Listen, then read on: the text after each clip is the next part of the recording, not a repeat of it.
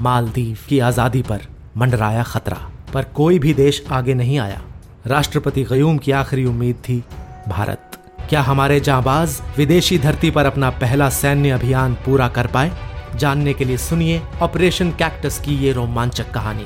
ऐसी ही कई भारतीय सेना की शौर्य गाथाएँ सुनने के लिए लॉग ऑन करें www.navbharatgold.com पर।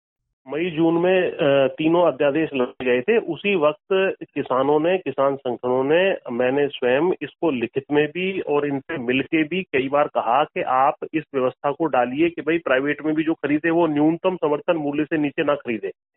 तो कहीं ना कहीं हमें लगता है कि कोई लॉबी काम कर रही है, प्राइवेट सेक्टर की है, और ये वो जो चाहती है कि भाई हम पूर्व की तरह, जैसे हम पहले किसानों का शोषण करते रहे, उसी तरीके से सस्ते में किसान की फ़सलें खरीदते रहे। किसानों के आंदोलन और उनकी मांगों को लेकर ये कहना है चौधरी पुष्पेंद्र सिंह का, जो किसान शक्ति संघ के अध्यक्ष हैं। नमस्कार, आज है रविवार 29 नवंबर और आप सुन रहे हैं डेली न्यूज़ कास्ट पूरी बात सुनते हैं कुछ देर में। उससे पहले एक नज़र इस वक्त की बड़ी खबरों पर। नए कृषि कानूनों के खिलाफ दिल्ली मार्च कर रहे किसान अब भी राजधानी की सीमाओं पर डटे। गृह मंत्री अमित शाह ने दिया बातचीत का प्रस्ताव। कहा, अगर किसान बुराड़ी में तय जगह पर चले जाएँ तो तीन दिसंबर से पहले भी हो सकती है बात। किसान संगठन आज बैठक कर लेंगे कोई निर्णय। प्रदर्शनकारी जंतर मंतर जाना चाहते हैं। देश में पिछले 24 घंटों में कोरोना के इकतालीस हज़ार से ज़्यादा नए मामले आए। कुल केस साढ़े तिरानवे लाख के पार। दिल्ली में नवासी मौतें और हुई, लेकिन राहत की बात यह है कि पॉजिटिविटी रेट घटकर करीब सवा सात फ़ीसदी हुआ। ये 35 दिनों में सबसे कम।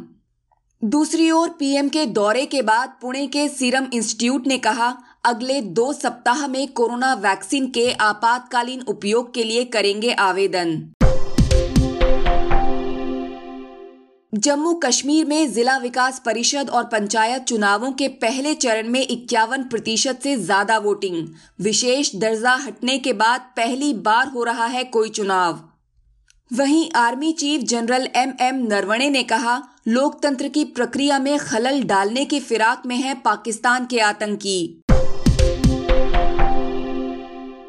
वनडे सीरीज़ के दूसरे मुकाबले में आज आमने सामने भारत और ऑस्ट्रेलिया। पहला मैच जीतकर श्रृंखला में एक शून्य से आगे हैं कंगारू। सीरीज़ में बने रहने के लिए टीम इंडिया को हर हाल में जीतना होगा। वहीं पहले वनडे में धीमी ओवर गति के लिए पूरी भारतीय टीम पर लगा मैच फ़ीस का 20 फ़ीसदी जुर्माना। आज का सबसे बड़ा न्यूज़ पॉइंट है नए कृषि कानूनों के खिलाफ क्यों सड़कों पर उतरे किसान? पूरी तस्वीर समझने के लिए किसान शक्ति संघ के अध्यक्ष चौधरी पुष्पेंद्र सिंह से बात की हमारे सहयोगी रमेश तिवारी ने।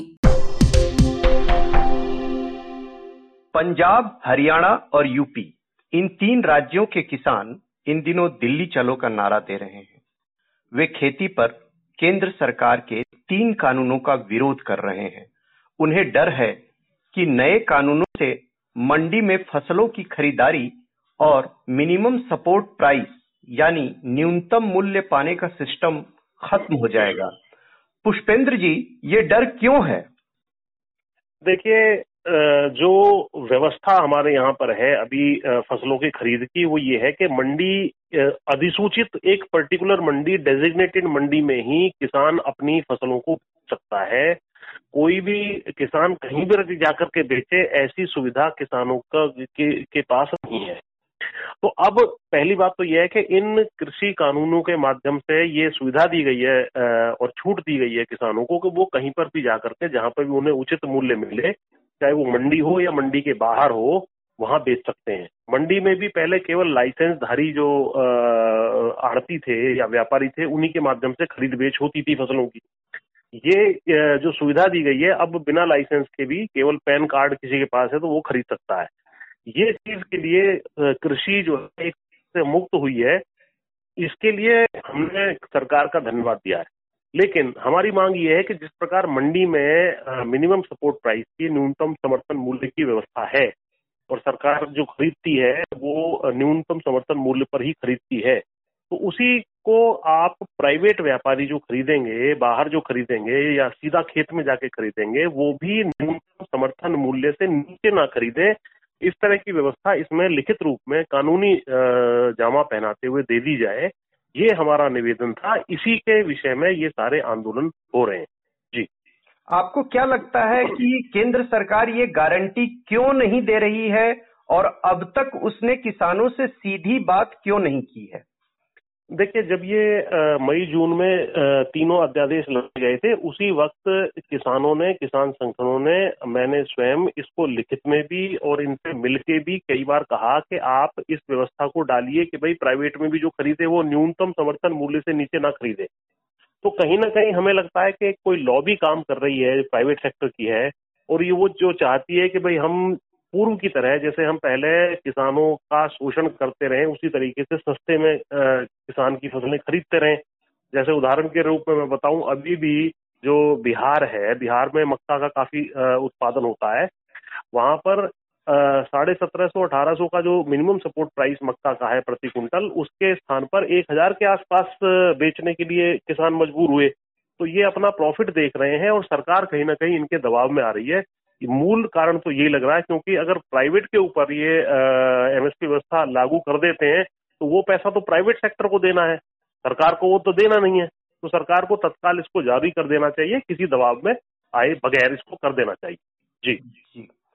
केंद्र के कानूनों के खिलाफ पंजाब सरकार ने बिल पास किया। इसके बावजूद वहाँ के किसान संतुष्ट क्यों नहीं हुए? और कई लोग सवाल पूछ रहे हैं कि बाकी राज्यों के किसान क्यों नहीं विरोध कर रहे हैं? तीन चार राज्य, पंजाब, हरियाणा और यूपी के ही क्यों विरोध कर रहे हैं? देखिए, मुख्य रूप से, ऐतिहासिक रूप से भी आपने देखा होगा कि जो एमएसपी की व्यवस्था है और जो हरित क्रांति हुई थी, वो पंजाब, हरियाणा वेस्टर्न यूपी यहीं पर ज़्यादा हुई थी। और यहाँ पे मुख्य फ़सलें जो है, वो गेहूँ और धान है। तो उसकी खरीद काफ़ी ज़्यादा बड़ी मात्रा में सरकार द्वारा की जाती है। जो हम फ़ूड सिक्योरिटी एक्ट है, यानी कि खाद्य सुरक्षा अधिनियम के माध्यम से बांटने का काम इक्यासी करोड़ लोगों से ज़्यादा लोगों को किया जाता है।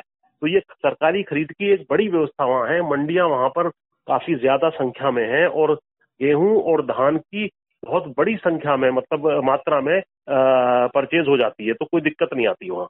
तो अब किसानों को ये आशंका है कि इसमें धीरे धीरे सरकार जो है प्राइवेटाइजेशन इसमें कर रही है, निजीकरण कर रही है, और उसके माध्यम से मंडी व्यवस्था शायद समाप्त हो जाए।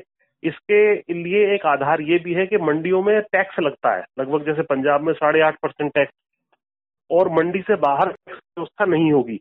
तो कहीं ना कहीं किसानों को आशंका है कि सारा का सारा जो बिज़नेस है, व्यापार है, वो बाहर चला जाएगा और मंडियाँ ठप हो जाएँगी, और बाद में यही प्राइवेट सेक्टर जो है हमें एक्सप्लॉइट करेगा हमारा शोषण करेगा। इस डर से ही जो है कि यहाँ तीनों चारों राज्यों के जो किसान है या दिल्ली के आसपास ज़्यादा विरोध कर रहे हैं लेकिन बाकी जगह भी लोग किसानों का इस बात मत से सहमति है कि भाई हमें भी प्राइवेट सेक्टर भी मिनिमम सपोर्ट प्राइस पे कम से कम खरीदे। जी। जी। आ, केंद्र सरकार कह रही है कि मंडी के अंदर और बाहर दोनों जगह खरीद होती रहेगी। लेकिन किसानों को भरोसा क्यों नहीं हो रहा है? देखिए ये केंद्र सरकार ने कहा है कि भाई हम मंडी व्यवस्था जारी रखेंगे कोई दिक्कत नहीं है। फ़ूड सिक्योरिटी एक्ट के अनुसार ज़्यादा काफ़ी ज़्यादा मात्रा में जो है गेहूँ चावल की रिक्वायरमेंट मोटे मोटे अनाजों की रिक्वायरमेंट होती है सरकार को। तो उसका आ, उस वो बात किसानों की समझ में आ गई है और उसके लिए धन्यवाद भी कह रहे हैं। लेकिन जो कानून बनाया गया है उसमें बाहर जो खरीदा जाएगा क्योंकि तो यही व्यापारी फिर जब वहाँ पर नहीं आएगा इसकी एक व्यवस्था लिखित रूप में कानून में डाल दी जाती है तो ये समस्या खड़ी होनी नहीं होती। इसी वजह से ये आंदोलन बढ़ता चला जा रहा है। जी। आ, सरकारी पक्ष के कुछ लोगों का कहना है कि ये जो किसान आंदोलन है इसमें कुछ तत्व ऐसे हैं जो आ, सही नहीं है और जो अशांति पैदा करना चाहते हैं तो इस पे आपका क्या कहना है? इसमें भी मैं आपको बताऊँ तो जिस पर एक प्रकार से शांतिपूर्ण तरीके से पंजाब से हरियाणा के रास्ते होते हुए दिल्ली आ रहे थे किसान उनके ऊपर उनको बैरिकेड से रोकना फिर उसके ऊपर उनके ऊपर पानी की बौछार करना इतनी ठंड में उसके बाद उनको आँसू गैस से भगाना और लाठीचार्ज भी कई जगह हुआ है। तो ये सब करने की कोई आवश्यकता नहीं थी। जो आज इन्होंने किया है कि भाई हमने बुराड़ी में आपको एक दिल्ली में स्थान दे दिया है यहाँ आ जाइए तो पहले ही स्थान दे देते तो वो शांतिपूर्वक आकर यहाँ बैठ जाते। और आज आप कह रहे हैं कि तीन दिसंबर को वार्ता होगी। ये कॉल 26-27 नवंबर की एक महीने पहले दी गई थी कि हम आएँगे। तो उससे पहले ही ये वार्ता कर लेते या चंडीगढ़ अपना डेलीगेशन भेज देते तो शायद इतनी स्थिति गंभीर नहीं बनती। और असामाजिक तत्व कुछ होते हैं, उनसे आंदोलन बिगड़ता नहीं है, लेकिन हाँ ये कुछ इसका लाभ उठा लेते हैं इस चीज़ों का। तो उनको हम खारिज करते हैं, सिरे से उनको दरकिनार करते हुए हम अपनी मेन मांग पर अड़े हुए जी। आगे का रास्ता क्या निकलता हुआ दिख रहा है? ये ये मांग हो रही है कि तीनों कानून ही वापस ले लिए जाएँ केंद्र की ओर से। तो क्या ये संभव है या मिनिमम सपोर्ट प्राइस की गारंटी सरकार दे सकती है। इस बारे में केंद्र सरकार का क्या रुख दिखता है? देखिए मैंने एक स्टेटमेंट कृषि मंत्री जी का अभी कुछ दिन पहले पढ़ा था दो तीन दिन पहले। उनका कहना है कि भाई अभी मैं जो है इस पर कमिटमेंट कुछ नहीं कर रहा कि भाई हम इस बात को मानेंगे या नहीं मानेंगे। आ, मेरी स्वयं जो है एक डेलीगेशन लेके हम गए थे। उसमें कृषि मंत्री जी भी रक्षा मंत्री जी भी थे। उसमें भी हमने कहा था उस वक्त भी उन्होंने पूरा भरोसा तो किया था, लेकिन इस मांग को रिजेक्ट भी नहीं किया था कि साहब ये नहीं होना चाहिए। तो हमें आशा है कि सरकार ये देखते हुए कि इसका विरोध बढ़ता जा रहा है और किसान कम से कम इस मुद्दे के बिना मानने वाले नहीं है कि भाई गारंटी एमएसपी की प्राइवेट सेक्टर के ऊपर भी जो है लगाई जाए। तो सरकार को ये मान लेना चाहिए और ये अमाउंट राशि जो है या भुगतान वो तो प्राइवेट सेक्टर को करना है। तो इसमें जो है सरकार को कोई चिंता करने की आवश्यकता नहीं है। सरकार क्यों इसको नहीं कर रही है? कौन सी लॉबी काम कर रही है? ये इसका जवाब सरकार दे सकती है। तो हमें आशा है कि अब इसका हल अतिशीघ्र निकल जाना चाहिए। वार्ता वार्ता भी तत्काल शुरू हो जानी चाहिए। जी। आ, शुक्रिया पुष्पेंद्र जी। आ, आपने किसानों के आंदोलन के बारे में और उनकी समस्याओं के बारे में इतनी जानकारी दी। जी धन्यवाद धन्यवाद। इस चर्चा के बाद जानिए आगामी प्रमुख इवेंट्स के बारे में। हैदराबाद निकाय चुनाव के लिए एक दिसंबर को वोटिंग यहाँ जेपी नड्डा, अमित शाह, योगी आदित्यनाथ समेत बीजेपी के कई बड़े नेता कर रहे प्रचार। बनारस में 30 नवंबर को मनाई जाएगी देव दीपावली। पीएम नरेंद्र मोदी भी होंगे शामिल। अब एक नज़र इतिहास में आज के दिन पर। सत्रह सौ उनसठ में दिल्ली के बादशाह आलमगीर द्वितीय की हत्या। 1612 में सूरत के पास पुर्तगाली सेना और ईस्ट इंडिया कंपनी के बीच हुआ सुवाली का युद्ध। 1899 में Spanish football club FC Barcelona का गठन। उन्नीस में संयुक्त राष्ट्र महासभा ने फिलिस्तीन को अरब और यहूदियों के बीच बांटने के प्रस्ताव को दी मंजूरी। उन्नीस सौ तिरानवे में उद्योगपति जेआरटी टाटा का निधन। बात करते हैं मौसम की। दक्षिणी अंडमान सागर और बंगाल की खाड़ी के दक्षिण पूर्व में बन रहा कम दबाव का क्षेत्र। दक्षिण के राज्यों में एक दिसंबर से दोबारा शुरू हो सकती है बारिश। दिल्ली में एयर क्वालिटी पुअर रहने का अंदेशा। अब बारी सुविचार की। महान वैज्ञानिक स्टीफन हॉकिंग ने कहा था, ज़िंदगी चाहे कितनी भी कठिन लगे, आप हमेशा कुछ न कुछ कर सकते हैं। और सफल हो सकते हैं। तो ये था आज का डेली न्यूज़ कास्ट जिसे आप सुन रहे थे अपनी साथी कोमिका माथुर के साथ। बने रहिए नवभारत गोल्ड पर। धन्यवाद।